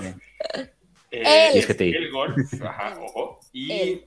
a ver, yo no diría nunca el GTI. Ay, me ataca. Karma. Al No, GTI no. no. diría nunca, yo creo que si alguno llegara sería el GTI. Hicimos, y digo hicimos porque hicimos. Con ese pueden hacer su un quiniela análisis. esta de los 10 pesos al día. Con el GTI.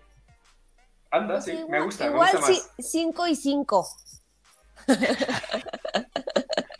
Pero, un cochinito, ajá. vamos a tener 10 alcancías, un peso por cada coche. Ajá, pero les decía que hicimos, eh, Ger y yo, un análisis de lo que costaría si es que llega, bla, bla, bla, bla, bla, bla, bla, así es que véanlo. Ahorita, 3 millones de pesos. Creo que no les, es que yo no les puedo, ay, pinche mosco. Creo Sí, que yo no les, pásamelo y ahorita lo, sí, un- lo pongo aquí en el chat. Sí. Eh, Manuel K dice, ¿cuándo van a decidir su nickname? Motorpasioneros, motorpasionistas, ¿cuál va a ser? Ah, Passion Levers. Motor No. Passioners. uno que sea fácil. Mm, Ahí todos. Hotlaperos. Por la P. Mm, Ay, no, ese se puede prestar para muchas cosas. Sí, como apenas hace poquito le decía a Mau que descubrí que el nombre está súper alburero. Así como de, ah, después de dos, tres años de podcast, descubro que Hotlap está un poquito incómodo el nombre. Nada más pónganle danza al final y vámonos. M&M's, M&M's. Aquí está el post que decía Steph, para que le echen ojo. Eh, se los pongo con todo y el título para que sepan de qué hablamos. Si tienen dudas Ahí respecto está. a golf, ahí, ahí vayan, ahí vayan. Ahí viene todo. Ay, huele a Em, hotcakes. Yo ya pedí unos taquitos, voy a romper la dieta con unos taquitos porque se me antojó y porque lo valgo. Ay, yo también tengo hambrita. Yo hace rato me acabo de aventar una torta puedo. de milanesa que. Uy, eso iba a comer yo hoy. Mm, qué ¿Qué les rico. cuento? Omar Alcantarrías, ¿sí es verdad que dejarán de hacer Jet aquí para hacer más SUV y traerán la nueva generación de China? No creo. Yo, no creo que yo sea leí verdad. algo en un foro y ya no lo volví a encontrar. A encontrar. ¿Te acuerdas que te lo platiqué? Ah, Ah, habías lo guardé. sí. Ya no, no lo guardé, ya no lo encontré por ningún lado estuve buscando y nada, la después se me olvidó, pero algo yo leí así de eso, pero quién sabe. ¿Será? No, no sé. O sea, no sería raro viendo la estrategia de muchas marcas de traer coches de Ajá. China y sobre todo Volkswagen que está haciendo coches cada vez más costosos en Europa, que ya no le podemos seguir el paso. Me haría sentido, sí, pero no sé. No creo que pase a corto plazo. Quizá para el final de generación de este Jetta puede ser. Tres doritos después. Volkswagen anuncia. El Sagitar en México, que era el Jetta de el 4, ¿no? No me acuerdo qué generación. Sí. Diego Eduardo García Cervantes, Kia, Chevrolet, Chrysler, de todas esas marcas, ¿cuál es el mejor auto? Pues depende del auto. Exacto. Bueno, Chrysler supongo Sí. que te refieres a grupo FCA, ¿no? Porque si hablas de Chrysler, Chrysler, pues. Eso es Yo de- como que yo de podemos ir haciendo de un ladito de una vez. Exacto. Ah, bueno, el 300 todavía lo hace, ¿no? claro, Todavía Sí. existe. Venderlo Eh. no, lo ofrecen. Ah, bueno. Bueno, Eso. Que nadie se ninguno. qué mala mal. telesa. Pero ajá, eh, supongo que te refieres a grupo FCA. Aún así, depende del segmento. Pues cada uno, o sea, pues, ya tiene ¿No? cosas joyitas como el Stinger, Chevrolet un C8, Chrysler tiene los Hellcats. Entonces, pues depende de cada- del punto de vista de cada quien. Es muy difícil decir cuál tiene el mejor coche. Y del dineros, dineros. Claro. De los dineros. Luego, por acá, Jesús Zúñiga Torres, ¿qué opinan de la nueva Raptor R? Está chula. Se va a Está poner preci- bueno ahí está preciosita. con, con la T-Rex. Oigan, pero yo TRX. tengo una duda. Es que Mm. vi algunos, tiene 700 caballos, ¿no? Ajá. Ajá. Es que vi algunos que estaban poniendo que tenían 710 y yo. ¿Quién Igual y la conversión a caballos de vapor o algo Ajá. por ahí. O sea, oficiales son son 700. 700. 700, ¿verdad? Sí. Ajá, Ujú. HPs. Ok. Eh, Diego Eduardo García Cervantes, ¿todavía sigue saliendo el Dodge Neon? No. El Dodge Neon dejó de salir en 2005. Ya traer un Fiat. Sí, el otro era un Y Fiat. no le fue nada bien a este nuevo Neon, ¿eh? No, tampoco. Duró más Y el cariño que ella último me decía tema. tener. ¿Qué dijo? Que duró más el cariño que ella me decía tener que el León, imagina. Men.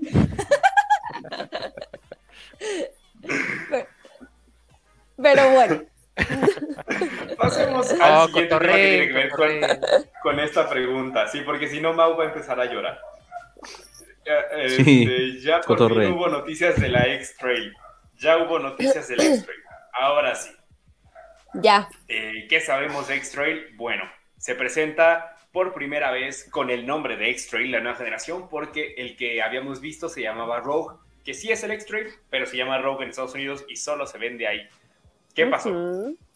Eh, se presentó hace dos años y como Estados Unidos tenía la posibilidad de fabricarlo de manera local, pues dijeron, pues adelantamos el lanzamiento. Entonces, en teoría, el lanzamiento de X-Trail estaba previsto para estas fechas, pero Estados Unidos, por la posibilidad que tenían ellos de fabricarlo ahí para venderlo solo localmente, dijeron, pues ahora le va. Y pues básicamente es eso. Se venía en Estados Unidos y en ningún otro lugar porque lo hacen de ellos para ellos. Pero el modelo que recibimos en México y que se exporta a muchísimas otras regiones, se fabrica en Japón y hasta ahora estaba previsto su lanzamiento. Se estrenó apenas esta semana ya la nueva generación. Básicamente es igual al X-Trail de Estados Unidos, bueno, al Rogue de Estados Unidos, el X-Trail que ya habíamos eh, visto en cuanto a diseño, pero sí hay algunas diferencias. Diferencia número uno, y quizá la más relevante, el X-Trail japonés sí mantiene la opción a una tercera fila de asientos, que en Estados Unidos ya estaba completamente descartada. Y lo segundo, la oferta de motor. En, en, Japón lleva un sistema e-Power de tracción integral, son dos motores eléctricos alimentados por un generador de gasolina que es un motor turbo de compresión variable de 1.5 litros. No sé cuál es el punto de poner un motor tan complejo como generador.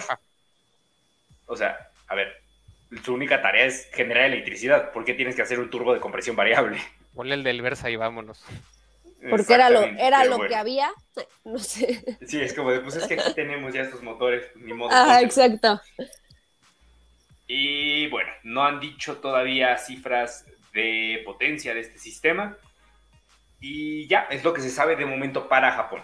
Para el resto de los países no hay información.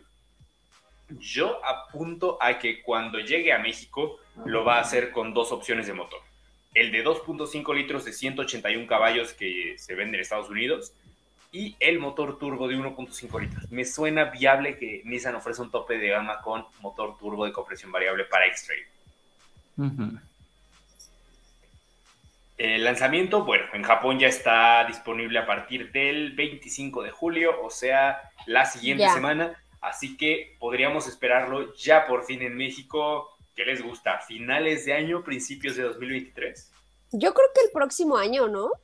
Primer trimestre primer trimestre del próximo año. Es que sí, ya se me hace como muy pronto. ya hay pan de muerto en algunas panaderías, ya se acabó el año. ¿En serio? ¿Hay pan de muerto? Ya vi unas historias de Instagram de gente subiendo su pan de muerto y yo quiero. Yo hace rato estaba sentada en mi sillón pensando, dije, ok, todavía es julio, pero ya agosto se pasa rápido porque ya empiezas a ver todo lo de septiembre. y en septiembre lo de octubre. Uy, un chilito en nogada. bueno, ya, nos Ya andas de antojo de pavo y romeritos, entonces pues ya valió este año, la neta. No, bueno. Eh, entonces, bueno, eso respecto a X-Trail. Vamos ahora sí con las últimas preguntas de, de hoy. Saludos a Forward Motion que entendió la referencia. de los También entendí esa referencia, capitán. sí.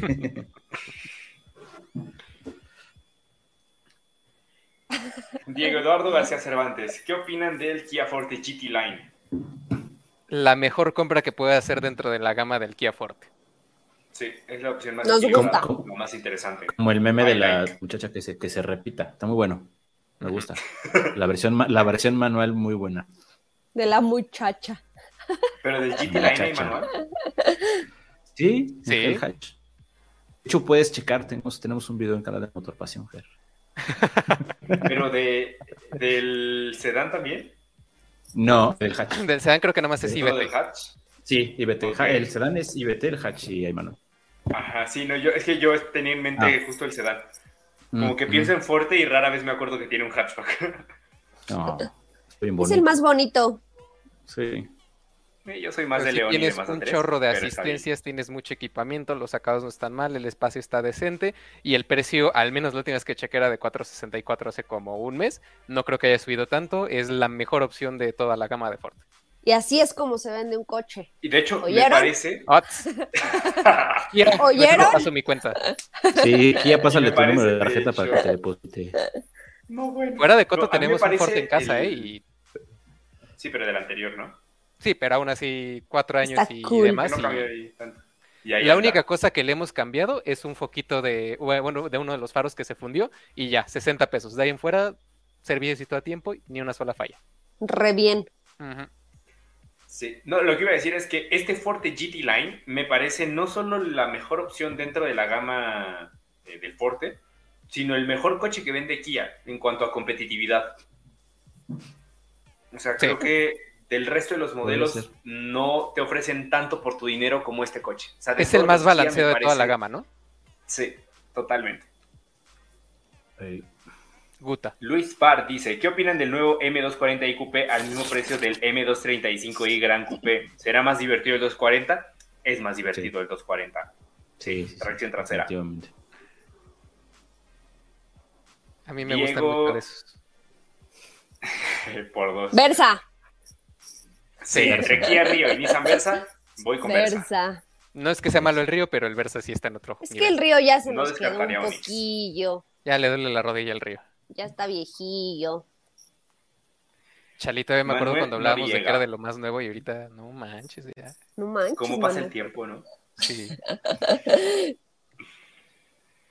Manuel Noriega, buenas tardes. Disculpen, ¿qué opinan del MG5? Ya que lo veo muy barato a comparación de sus rivales del mismo segmento y tiene más equipo que todos. Quedo atento. Saludos. Saludos cordiales, Manuel Noriega. Em, me parece una opción interesante a partir quizá del intermedio al tope. Está, como dices, tiene mucho más equipamiento que sus rivales, mucho más espacio, los acabados son buenos. O sea, realmente el coche es buen deal, sobre todo el tope de gama. El tope de gama me parece como la opción más interesante dentro de la, del portafolio del MG5. Pero ahora con Mazda 3 a ese precio me iría por un Mazda 3, por un Mazda 2, perdón. Y es, bueno, pero vas a sacrificar todo el espacio del mundo. Y es que aquí creo que uno de los puntos más interesantes del MG5 es que tiene tamaño de sedán compacto, pero te lo venden a precio de subcompacto. Y cuando terminas de checar tanto detalles de tipo de suspensión, motorización y demás, este compite contra los subcompactos. Entonces, dentro de los subcompactos es una gran opción. Contra los compactos, si empiezas a decir, mm, no lo sé, Rick. Pero definitivamente que se me hace un coche interesante, incluso hasta para plataformas como Uber y demás. La verdad es que si es uno de caja manual, mm, no le veo muchos peros, la verdad. es un coche que tiene como, como, un poquito como de ambos segmentos. Ajá. Está como en medio, ¿no? Es como el greatest hits de los dos. Pues eso. Eh, denme un segundo. Eh, ahí está. Eh, siguiente pregunta es: ¿por qué dejaron de fabricar la Chevrolet Equinox? No todavía la fabrican, solo que ya no la venden en México. Se fabrica aquí, pero se vende solo en Estados Unidos. ¿Ya no se vende aquí? Ya tiene razón. que se dejó de venderse desde hace como dos años. Ah, sí. Sí, más o menos. Estaba cool, a mí me gustaba. Tenía mucho equipo, pero. Nunca, acabó, nunca acabó, de cuajar, como que la gente no, no la volvió a ver. Sí, no. Eso sí, no. Eh, Salvador Nicolás Ramírez Fuentes. ¿Creen que Blazer EV SS llegue con un precio tan descabellado como Mustang Mach-E GT? No, no creo. Mm. No. Hablando de Blazer, Ahora. ¿Quién fue? Yo no fui. Mi reloj. Iba a decir, creo que no te entiendo. Este, no, no, yo calculo que vaya a estar por ahí del millón y medio. En la nota de producto que hice, hice una conversión rápida de, lo que podría costar la, la, Blazer en general. Déjenme la estoy abriendo. Obviamente fue una conversión así al tipo de cambio que teníamos el día que salió la camioneta, sin ajuste de impuestos ni nada. Pero la más barata, en teoría, eh, costaría 922 mil pesos aproximadamente y la máscara sería 1.350.000 mil pesos antes de opciones y demás, pero recordemos, es solamente conversión simple al tipo de cambio, no hay ajustes de impuestos ni otras cosas que a veces llegan a afectar, es nada más como para, como dirían por ahí, ir y, los tamales. Y aquí a México es casi un hecho que solo vengan las versiones SS y RS, es decir, las más equipadas, es decir, las de más de un millón de pesos. Se, va a vender, se, va a fabricar en México, ¿no? Sí, exactamente. En, Ramos Arispe. Donde se hace Blazer, la de gasolina. Donde se hacía Chevy.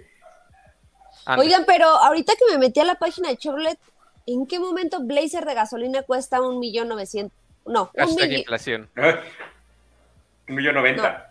Ajá, ajá, yo dije un millón ah, Sí, yo dije un millón novecientos de guau, ¿Qué? No, no, no, no.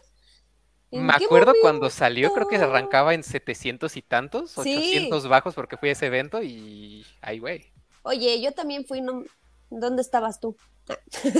No sé si nos tocaron oleadas distintas. Él fue en el segundo grupo. Donde estaba contrayendo influenza. ¿Y yo dónde estaba? Sí, él fue en el ah, grupo de la influenza. No, sí, yo fui en el grupo de la influenza. No, ya platicamos que sí, que yo me acuerdo cuando en esa cena Tere no bajó porque estaba enferma y ya. y ya. y ya, me lo recordé a mí misma. Don Arturo dice, ¿qué opinión tienen de la Renegade Limited? Va a cambiar, va a cambiar pronto.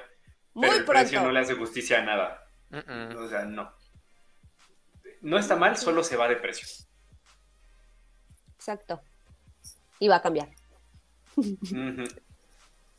Ay, huele a quesadillas. Eh, Oscar PB dice: eh, ¿Se sabe si llegará la secuoya nueva a México? Yo creo que sí, ¿no? no se sabe, pero pensamos que sí.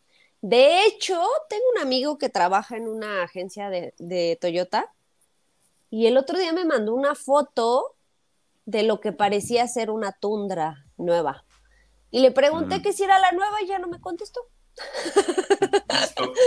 Leído, pero es que ahorita no puedo abrir la foto. Su última ubicación fue en el corporativo de Toyota y no sabemos de él desde hace una semana. Ándale. bueno. Pero ahorita se las mando para que la vean, porque es que la tengo en Facebook y la tengo que sacar de acá, pero eso significa que la tundra ya está aquí. Oliver Roth dice, ¿qué opinan del nuevo caso de un seminuevo Mazda vendido en una agencia Kia y que resultó ser robado?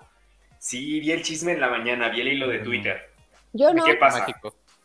Eh, bueno, en resumen, alguien compró un Mazda 2 usado en una agencia de Mazda, la de, de Kia, perdón, de satélite, y lo detuvieron porque el coche era robado y se lo llevaron detenido, esposado, así mal y ya hasta después que pues, salió fue justo de, ah, sí, pues que me lo vendió la agencia. Y ahí la agencia se está ofreciendo solo a pagarle el coche, el dinero de vuelta, porque cuando es un coche robado, eh, se lo queda el, gobierno, o sea, ya no, no, recuperas ese coche. La agencia se ofrece a devolverle el dinero, pero pues el tema es que, oye, sí, pero eh, para empezar le metió como ya varias cosas al coche que tenía como que cambiarle, y lo que se gastó en abogados y todo, o sea, sí fue un temita ahí. ¿Qué pasa? Que, como decía Steph hace rato, no son las personas que compramos un coche, no somos clientes directos de las marcas, somos clientes de los concesionarios. Y ahí eh, quizá no sé si es algo que la agencia está haciendo por ahí chueco o simplemente les jugaron una mala pasada y les vendieron un coche robado sin saberlo. Y ellos, de, o sea, sin hacerlo de mala fe, así lo hicieron. Eh, el punto es ese, que al final... Eh, pues el concesionario es el que está envuelto en la polémica y pues Kia se está arrastrando porque pues Kia, el concesionario es de Kia, ¿no? Que bueno, también eso hoy en día creo que no debería de pasar. O sea, que un coche tenga, o sea, que no revise si un coche tiene un de robo. El, Yo había leído que eso, tenía placas falsas, BIN falso y no me acuerdo qué otra cosa este, venía falsificado. Entonces fue así como pues, toda una. O sea, sí lo, lo cubrieron bien. Ajá. Ok. Entonces, o sea, pues eso. Eh, ¿Qué pasa? Pues que las agencias sí deberían ser capaces de, pues de ir más allá, o sea, que, una persona normal, ¿sabes? O sea, encontrar el modo de certificar que un coche no esté... Claro. eh, Porque hasta donde sé, en teoría, pues tienen a personas que se dedican, bueno, casi casi gestores que trabajan directamente para las marcas, que checan que todos los papeles estén en regla, tanto para venderlos como para que te compren a ti el tuyo. Porque tú también puedes ir a la agencia de la marca que se te antoje con el coche, que se te antoja aún no sea de la marca que tú tienes, y decirles, pues, ten, te vendo mi, mi coche y cuánto me das por él, o te lo dejo a cuenta para este el otro que quiero sacar y ya, y si te hacen un proceso pues bastante extensivo de y voy a checar esto y el otro y en- te hablo en tantos días cuando ya revisé que todo esté bien para ver si seguimos o no.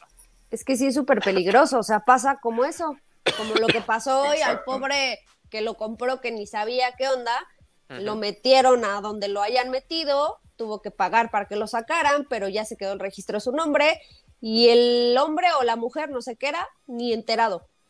Ujú. No, y además, o sea, no sé, un- un- cuando compras un coche en una agencia usado, justo es lo que esperas. La Tranquilidad. tranquilidad, ¿no? De que está todo limpio. Es el único motivo por el que compras un coche usado en una agencia, no es otra Confirmo. cosa. Exacto. Sí, pero lamentablemente siempre hay casos, y nunca voy a dejar de haberlos, donde Por siempre hay el, pasa- el pasado de listo, ¿no? El que quiere sacar ventaja de algo ilícito, en este caso. Pues en este caso queremos, queremos pensar que la agencia se le guatapeó, estaba tan bien fabricado el, el- la, otra identidad del coche que pues se les fue. Por ejemplo, aquí hablan de, de- de que es parte culpa de la agencia, pero también de la marca, que desde corporativo no hace nada. Salvo Mazda, ningún corporativo ha respondido en esos casos para muestra los casos de fraudeame la nave. Eh, Sí, aquí, o sea, lo mismo, es, es tema del concesionario, aunque también es verdad que la marca es, o sea, la el concesionario usa la imagen de la marca y por lo tanto la marca debe estar supervisando qué pasa. Entonces Claro. sí. Kia debe tomar ahí, o sea, no sé si medidas, pero cuando menos voltear a ver qué pasa, estudiar el caso, porque si es algo, no sé, recurrente o constantemente hay fraudes con el concesionario, no es que se les haya cuatrapeado ahí, que les jugaron una mala y los engañaron, es que es a voluntad lo que está pasando. Y ahí es donde Kia debe decir quitarles la concesión, que pueden hacerlo. Entonces, no sé, o sea, al final había un protocolo que seguir y quizá no se siguió. Vale, no. Y, y bueno, eso al final lo sabrá cada marca. Aquí hay otro comentario también de Oliver que dice, y además el coche era 2008 y se lo habían vendido como 19. Mm, En mi opinión, creo que la agencia también le vio en la cara y no fue algo de mala fe. Pero sí, eh, también estoy de acuerdo que debieron haber pagado más que solo el coche. Sobre todo para ahorrarte sí. el escándalo que vendría después. Claro. Claro. Es mucho más barato pagar de, uy, sí, perdón, lo hicimos mal, te pago el abogado, te pago, te pago todo. Y quedas hasta bien de, güey, pues sí, la cagué, pero hice las cosas bien. ¿no? Es control de daños, es mucho más barato eso que toda la mala reputación que se está haciendo ese concesionario. Sí. Mm, mm. La pregunta del millón dice Gustavo Reséndiz. ¿Por qué estiman que el GTI sería tan caro considerando que el Cupra cuesta eh, 245 cuesta 665 teniendo los mismos componentes viniendo del mismo componente y siendo Cupra y ya no Seat? Porque son marcas diferentes. Al final sí, los componentes son los mismos, pero los precios cambian. Lo que hicimos fue justo eh, agarramos cuánto costaba un Seat León en eh, España y cuánto Ujú. cuesta un Golf en la misma, o sea, de la misma gama, con características similares, y el precio entre los dos modelos es enorme, la diferencia. Y básicamente agarramos esa proporción en comparación con un Seat León para agarrar el precio de un Golf GTI si llegara.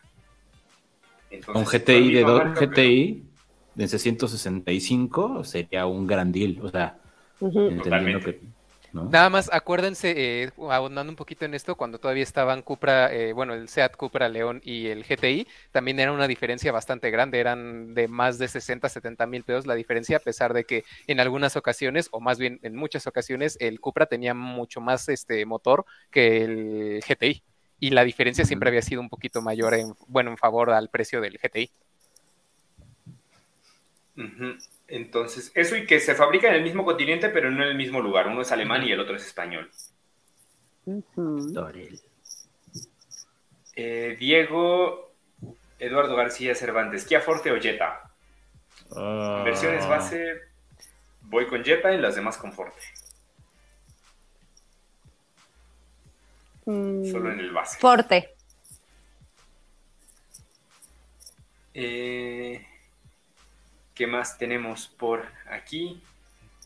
Martín Malo, sería genial si en la próxima prueba de Kicks y Power hiciera una meticulosa prueba de consumo y de decibeles dentro de la cabina. Pues cuando llegue e-Power lo haremos porque sí me da mucha curiosidad ver, ver cómo funciona esa tecnología. Alejandro Ruiz, buenas noches, señores jóvenes y jovencitas. ¿Saben algo de la Sportage? Solo, espera, solo esperamos esa camioneta para elegir qué SUV compramos, pero pues nomás no sale. La siguiente semana tengo desayuno con Kia y ya les voy a decir tal cual. ¿Sabes qué? La gente de Hotlab ya tiene el dinero puesto por tu camioneta y están así de dárselo a otra marca. Pero No te freseas, te freseas, así. Pero te dices. preseas, exactamente. Y ojo, eh, en cuanto la anuncien, córranle a la agencia, porque para cómo están las cosas y la producción, se me hace que también va a venir en números limitados y puede que se quede rápido sin unidades. Ey, Hay mucha expectativa por Eh, ese coche. Mucho. Y también por Roberto el. Rivadeneira Rivera. ¿Cuándo le dan review al Nissan 400? Esperemos que pronto. Eh, Jesús Zúñiga Torres. ¿Llega nueva generación de Ford Escape? No, viene facelift. Quizá Ajá, el fue año. facelift. Ajá. Eh, dice, Kia México que acaba de poner una imagen que próximamente, ¿saben qué modelo? Seguramente Sportage. Sportage. Sí, ya, ya viene, ya. Y les digo, la siguiente semana, yo siento que la siguiente semana no la presentan, pero ya sueltan la sopa. Hashtag Kia, Ri- Kia Rivio microhíbrido, no, no es cierto. No, bueno, no, no lo veías venir. Eh, ¿Cuál para ustedes es la mejor del segmento entre Explorer, eh, 5008, Highlander Pilot? 5008 es una categoría abajo. 5008 es categoría como Tarraco, como Tiguan. Eh, de esa categoría, ¿cuál es el mejor SUV mediano? Yo iría por Highlander, me parece como el más equilibrado. O sea, el mejor, Mm, Highlander. Explorer me parece el mejor, pero se va de precio. Highlander es como Sí. el más. Highlander y ahora que llegue con motor híbrido, mejor. O el turbo. Mm, También. Y eh, Max Santiago, 3008 o Lexus NX. Uy, ¿cómo ven las cajas de cada uno? Lo que no me gustó de NX fue justo la caja. Es una CBT La- que no se siente premium. Yo en X no la he manejado. No, no, la caja no, es- no me encanta. Pero me gusta que sea híbrida. Sí, eso sí. O sea, por consumos, acabados, el aislamiento de sonido y demás, creo que el Lexus tiene un...